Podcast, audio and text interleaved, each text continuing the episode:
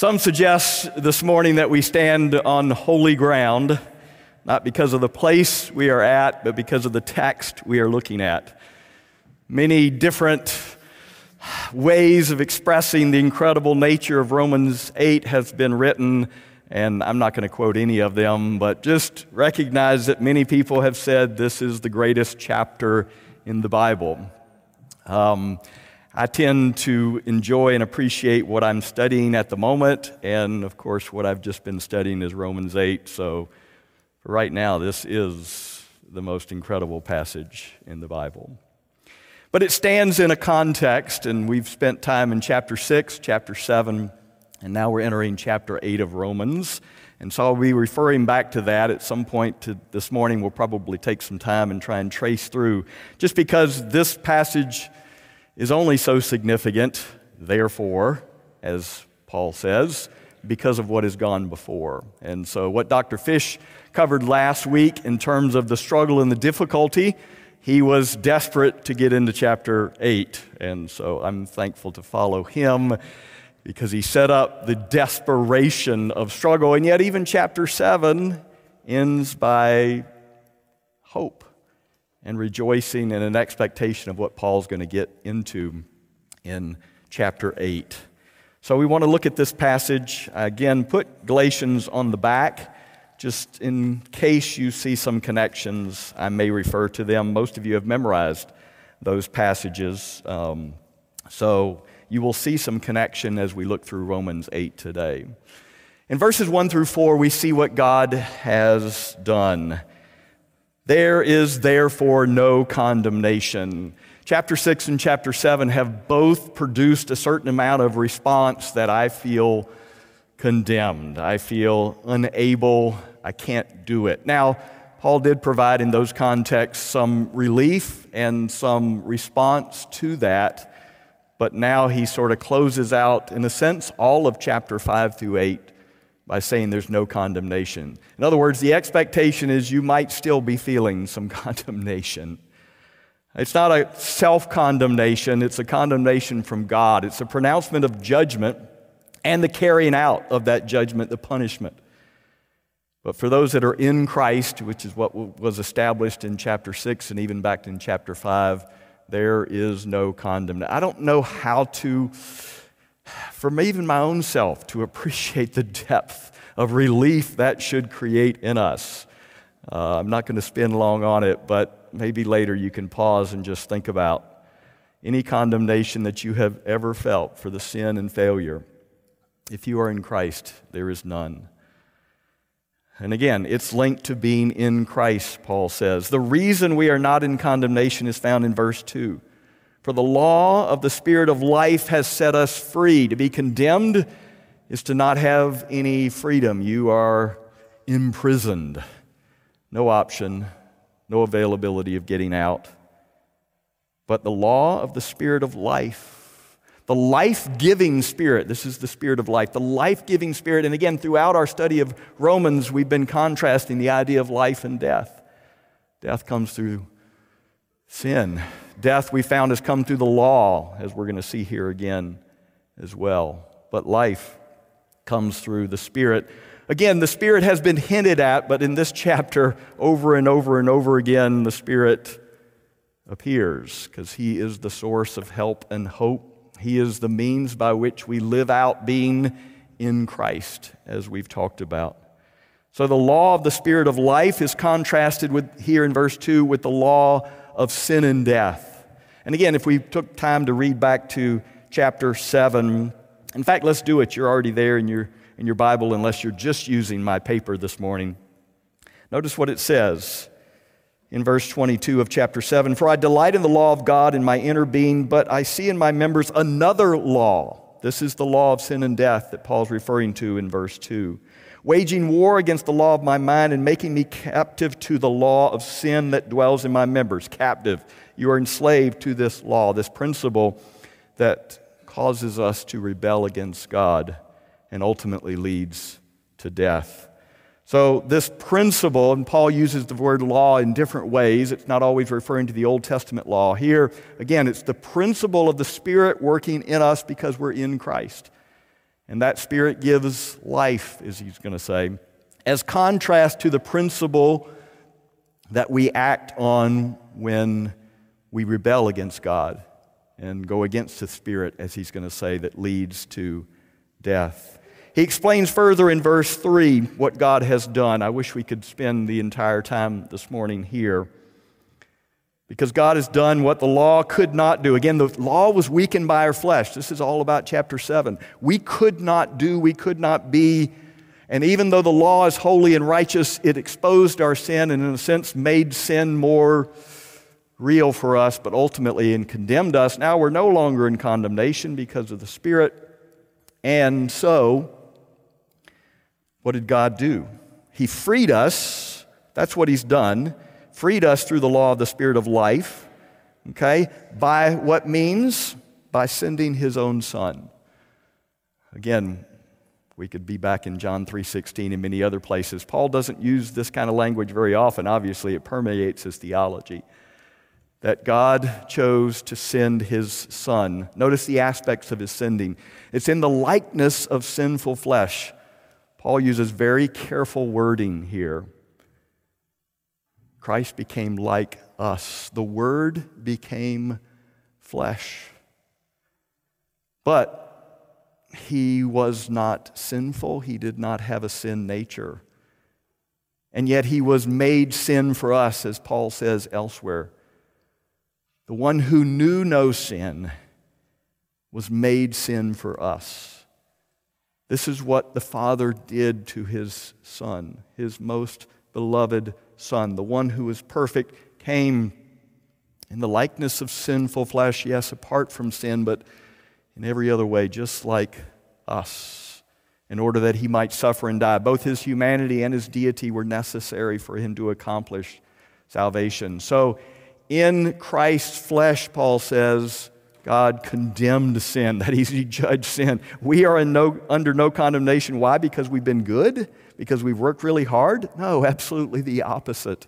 We stand condemned because of our sin, but Christ, as the atoning sacrifice, that's where the simple words for sin and the likeness of sin and for sin, Paul simply summarizes there the atoning work of Christ where my condemnation, my judgment, my punishment that I fully deserved, still fully deserve, was poured out on the perfect, holy, and sinless Son of God. The perfect fellowship between Father and Son was broken that he might be made sin, that my condemnation might be poured on him. This is why we routinely remember the death of Christ, why he asked us to take the bread and the cup, that we might be reminded, that we might pause, worship, and adore him for what he has done. Because if we don't have this worship, this praise, this recognition of what God has done and what Christ has done for us, we won't make it in as he says. Because actually, as we pause to worship, we're still in the middle of the sentence. Notice, the sentence continues because Paul provides in verse 4 the purpose of why God has done this.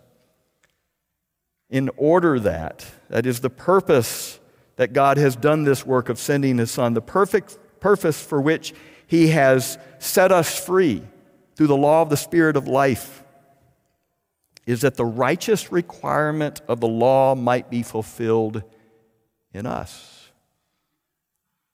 Wait a minute. I thought chapter 7 said that we, we're not under law, but we're under grace. And yet, Paul is summarizing the gospel in a beautiful way and what has happened to us and what God has done and what Christ has done. And he says the purpose of that is not for you to go to heaven. The purpose of that is the righteous requirement of the law might be fulfilled in us. Is Paul asking us to keep the law? Is that what he's doing? Is that what he's doing? No, he's not. Um, Morris, in his commentary on Romans, asks us to notice this that Paul does not say we fulfill the law's requirement. He is not saying that we fulfill the law's requirement, but that the righteous requirement of the law is fulfilled in us.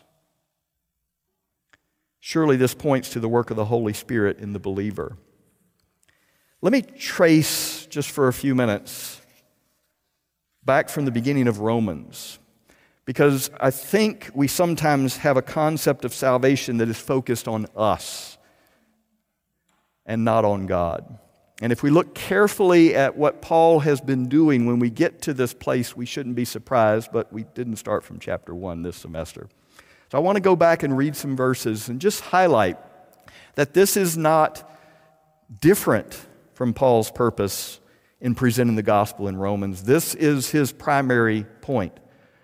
But I think we miss it, and if we do miss it because we focus on us in salvation rather than God, we won't be able to accomplish what Paul is saying that is, the righteous requirement of the law being fulfilled in us. You can just listen, or since you're in the book of Romans, you could flip through. But let me start in Romans 6, uh, chapter 1, verses 16 and 17. Some of you have memorized this verse. For I am not ashamed of the gospel, for it is the power of God for salvation to everyone who believes, to the Jew first and also to the Greek. It is the power of God for salvation. That is the very gospel that he's going to expound, is the power of God for salvation. In other words, it's powerful enough to save us. But salvation is much more than just deliverance from hell.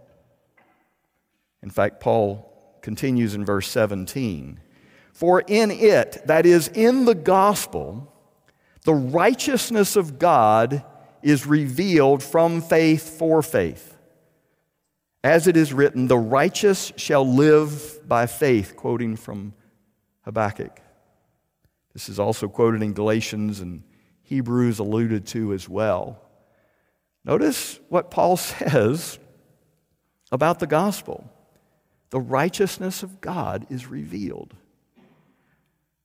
So if we are saved, God's power is to display God's righteousness.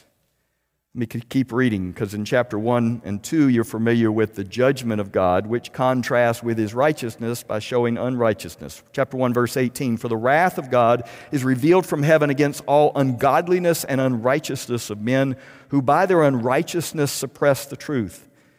Then skipping down to verse 32 of chapter 1 Though they know God's righteous decree, even apart from the law.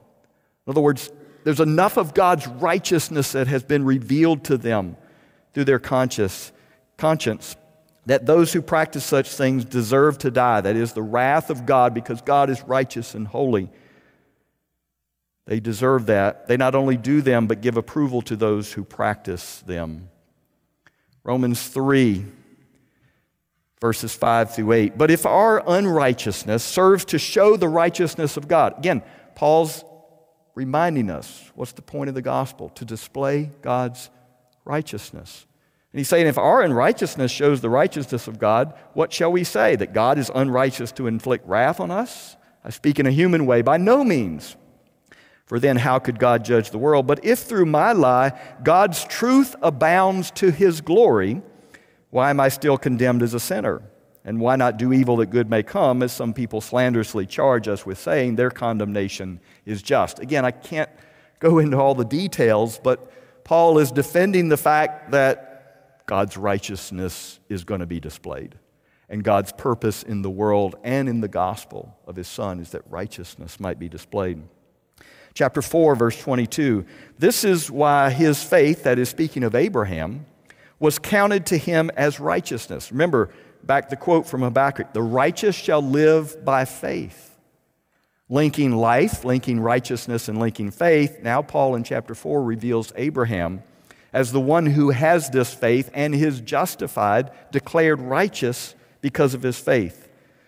Goes on in verse 23 of chapter 4 But the words it was counted to him, still talking about Abraham, were not written for his sake alone but for ours also it will be counted to us who believe in him who raised from the dead our Lord Jesus, who was delivered up for our trespasses and raised for our justification. Now, we've talked a little bit about this. That is, God declaring us righteous is part of his salvation plan, which means we display his righteousness because positionally we are righteous. What an incredible part of God's saving plan that links to Him, His holiness, and His righteousness. The gospel will display His righteousness. Why? Because we've been declared righteous, no condemnation, nothing that we've done. Our faith has been placed in the Lord Jesus, and righteousness is displayed. Romans 5 Verse 17 For if, because of one man's trespass, this was our link with Adam, death reigned through that one man, Adam, much more will those who receive the abundance and grace of grace and the free gift of righteousness will reign in life through the one man, Jesus Christ. In other words, we've received the free gift of righteousness, but now we will reign in that. In fact, verse 20 of chapter 5 makes this clear. Now, the law came to increase the trespass, but where sin increased, grace abounded all the more. So that as sin reigned in death, grace might also reign through righteousness, leading to eternal life through Jesus Christ our Lord. Then again in chapter 6 that we covered, verse 12 says, Let not sin therefore reign in your mortal body to make you obey its passions. Do not present your members to sin as instruments of unrighteousness, but present yourselves to God as those who are brought forth from death to life Again, the link of life and righteousness is clear. And your members to God as instruments for righteousness.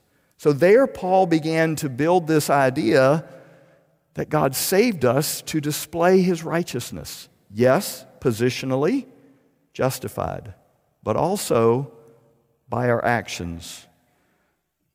Two more in chapter 6.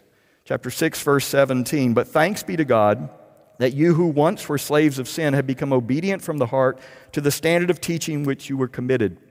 And having been set free from sin, you became slaves of righteousness. I'm speaking in human terms because of your natural limitations. For just as you once presented your members as slaves to impurity and to lawlessness, leading to more lawlessness, so now present your members as slaves to righteousness, leading to sanctification. The end in verse 22 is eternal life. The link of life, the link of righteousness is here. So it should not be surprising that Paul says very clearly in chapter in verse 4 that the purpose of what God has done is that the righteous requirement of the law might be fulfilled in us. Now the question is, do we keep the law then? No, it's the righteous requirement of the law. You have a student handbook. In that student handbook, you have rules and responsibilities. Who's the primary policeman in this community to make sure you keep the rules? The RAs, right? I think. I don't know all that you do, but the RAs, that's part of their responsibility to check on the rules. The question is Is there a section in your student handbook that says how to please and love your RA? What in the world? I thought we were a community of love. But surely, even if that section is not there, you sit around and try and figure out how can I please my RA? And how can I love my RA? Maybe I could bring them coffee. Maybe I could get them flowers.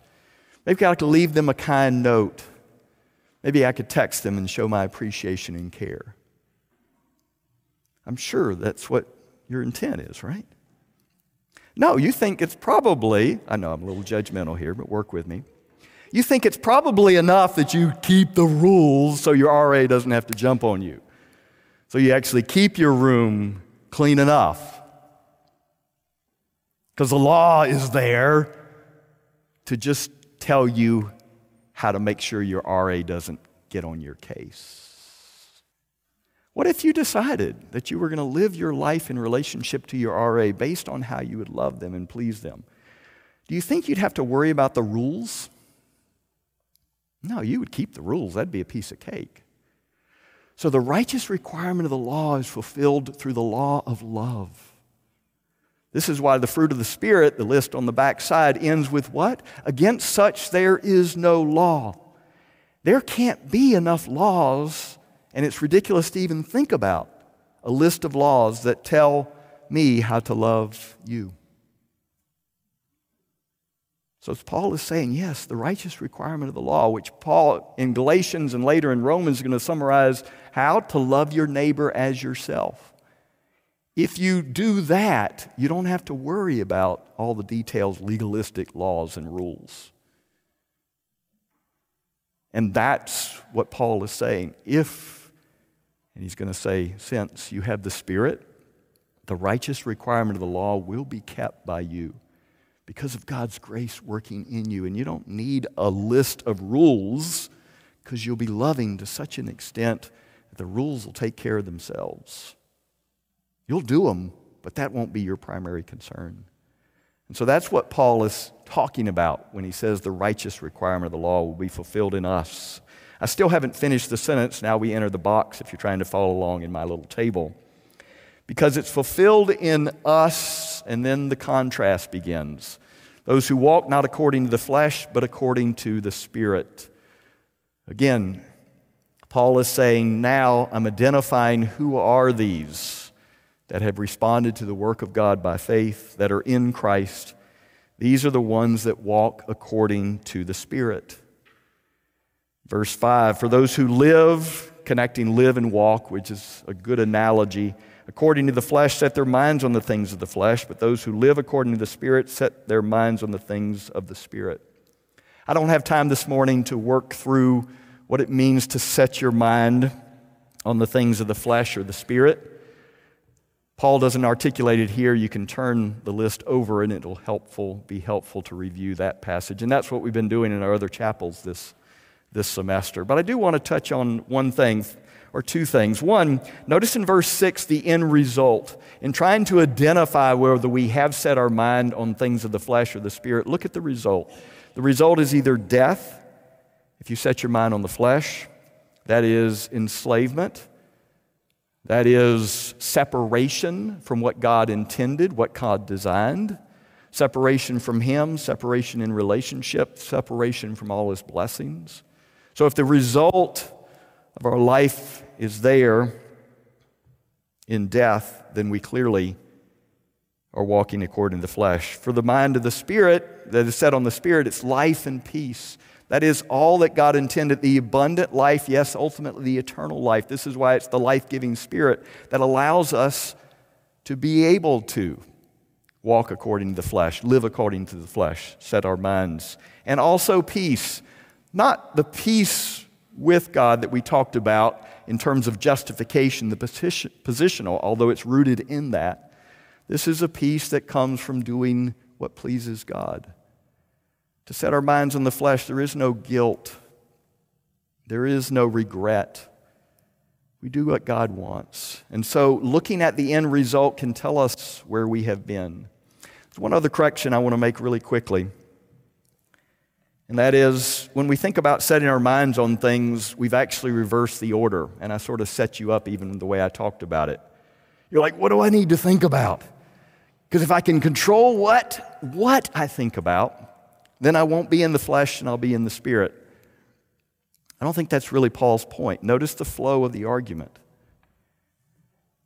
It says, walk according to the Spirit, because those who live according to the Spirit will set their minds on the things of the Spirit. And setting your mind there will lead to life and peace. So it's not so much what you think about, it's how you think, it's the controlling influence of your thinking. This is what means walking according to the flesh or walking to the, according to the Spirit, is what is the controlling influence? There are some things, I don't want to deny this, there are some things that are absolutely wrong for you to think about. Absolutely. There's no time, place, and you know what those are. Most of you know what those things are. But let me suggest that probably that represents maybe 1 or 2% of your thinking. It might be more if you struggle in this area. But for a mature believer who is seeking to follow Jesus, most of those things that are truly evil don't enter our mind. The question is, what is your response to the other things that enter your mind? You see, if you are living according to the Spirit, then all of the thoughts, all those other thoughts that are, in a sense, neutral, will become things that are good. They will become things that are right because the Spirit is controlling, which leads to setting your mind on whatever you think about in a good way. Let me try and illustrate this. Uh, Dr. McLeod read this summer Moby Dick. I have not read it. It's sort of on my list, but probably not from what I hear the length of it. Um, why did Dr. McLeod, who's an incredible theologian who has faithfully followed the Lord for so many years, spent time, I don't know how fast a reader he is, but it, it was a certain amount of time, reading Moby Dick this summer? I mean, some of you have peeked into his office. Be careful if you enter. And you see the amount of books that he can read besides the Word of God. Why did he waste time reading Moby Dick when he could have been reading God's Word, even polishing some of his notes, or reading some of the other theology books? Was it wrong? Was he setting his mind on something that was inconsistent with the Spirit? No, no. He was able to read that book in such a way that it was connected with his relationship with God, with the Spirit. He was able to see and understand and appreciate quality literature, understand the way the characters worked, help to see even the human condition as a result of reading this. See, it's not so much what you think about, I gave the exception, okay? But it's who's the controlling influence as you think about these things. Now, reading Moby Dick could become an idol for him, or reading good literature become an idol for him, and he stops reading God's word and he stops reading good theology, and then it would be wrong. But let me tell you this even for Dr. McLeod, reading good theology become, could become an idol. Even reading the Bible could become an idol who were the best Bible readers, who knew the Bible best in the scriptures? The Pharisees. Did their continual engagement with the law and with the Bible cause them to follow God more faithfully or be consistent with what the righteous requirements of the law were? No. No. It's whether the Spirit is controlling, because you can read a lot of good theology and become judgmental because you think you're smarter than everybody else. So it's who is controlling you as you think about these things. Again, help from others, help from other scriptures will help. You might have some scriptures in your mind. I'll give you one just to consider. Philippians 4, 7 through 8, you have a lot of scriptures. You know, bring every thought captive and think on things above. Philippians 4, 7, and 8 is popular. But let me try and again tell you that I don't think Paul is restricting your thinking. He's actually asking you to expand your thinking in light of the Spirit's control. And the peace of God, which surpasses all understanding, will guard your hearts and minds in Christ Jesus. In other words, the guarding, controlling influence is the peace of God. Finally, brothers, whatsoever is true, whatsoever is honorable, whatever is just, whatever is pure, whatever is lovely, whatever is commendable, if there is any excellence, if there is anything worthy of praise, think about these things. And this is often presented as there's only about three things you can think about.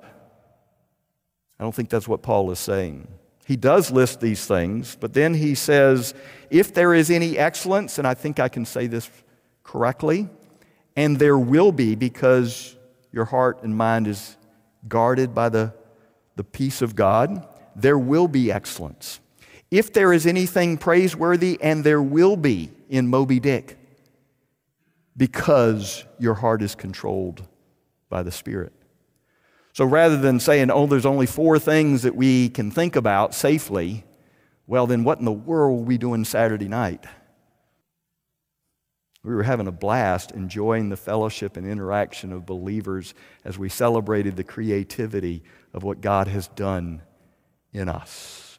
And we laughed and we enjoyed, and we were, at least you could choose, to experience all of that as part of being in the Spirit. All right, I want to cover these verses with a couple of minutes that I have. Verse 7 shows the awful nature of being in the flesh. They set their minds in the flesh. It's hostile, it's rebellion against God. But verse 9 is again an encouragement. I, I wish I had more time, but I don't. That's my fault, not yours. Remember, has Paul commanded them to do anything? There's actually no commands in Romans 8. So I want you to recognize he's trying to get them to know things, believe things, to understand things, so they will ultimately do things. But the point is encouragement. Please see verse 9 as encouragement. You, he's talked about the righteous requirement being fulfilled in us. And then he talks generically, those who live, those who live, those. But now in verse 9, he's going to say an incredible encouragement to these ones that are in Christ. He doesn't know them well, but if they followed his gospel, they are in Christ. And he says, You, however, are not in the flesh, but in the Spirit. If in fact, and again, it's, you could translate it since, the Spirit of God dwells in you. Anyone who does not have the Spirit of Christ does not belong to him. He's trying to encourage them, not cause them to doubt, not cause them to fear or lack insurance. He says, You are in the Spirit. Again, to define in the two minutes I have in the flesh is almost impossible. But to be in the flesh, which he says there's not, is where the flesh is completely controlling and dictating your life. You think about you. It's not the struggle in Romans 7 that uh, Dr. Fish made clear is a part of the Christian life. That struggle actually can indicate that we are in the spirit and still struggling. Those that are in the flesh, as he says, cannot please God. But you, if you truly have trusted in Christ or in the Spirit, be encouraged, even in the battle, even in the struggle. Be encouraged that you belong to Christ, therefore, there is no condemnation. Paul closes in verse 10 and 11, and I must as well pointing to the future. And thankfully, we've got the rest of the chapter 8 for our other speakers to work out this future. But Paul makes it very, very clear that you can't fulfill the righteous requirements of the law unless you have a view of the future. And the future is resurrection. Resurrection. So even the struggle is linked to the fact that we still have flesh. We are not in the flesh, if we're using Paul's language but we have the, still the struggle, the wrestle with the flesh. The works of the flesh apparently can still be produced in us, but they aren't going to control us. Otherwise, as Galatians says, what? We don't aren't a part of the kingdom of God, but we still are commanded not to do them. So in the spirit, we're able to celebrate and rejoice that our future is secure because we have the same expectation of the resurrection of Christ. Yeah, having the spirit gives us the assurance that we will be raised. That's the future aspect of salvation that doesn't cause us to give up. It's too hard, it's too difficult. It's the very motivating factor that allows us to please God. And this will be worked out in the rest of chapter 8. So be encouraged, brothers and sisters in Christ, that we are not un- under condemnation. Be encouraged that we are in Christ and for all that God has done for us. Be encouraged that we are fulfilling the righteous requirements of the law. Do that. Help each other do that. Allow yourself to submit to the Spirit. That is the answer. We have everything we need in the Spirit, but it's His indwelling presence that allows us to submit to His work and the works of the flesh, struggle, fight, but not in your own power. Please, not in your own power. Do it in the power of the Holy Spirit, the one that's been given to us.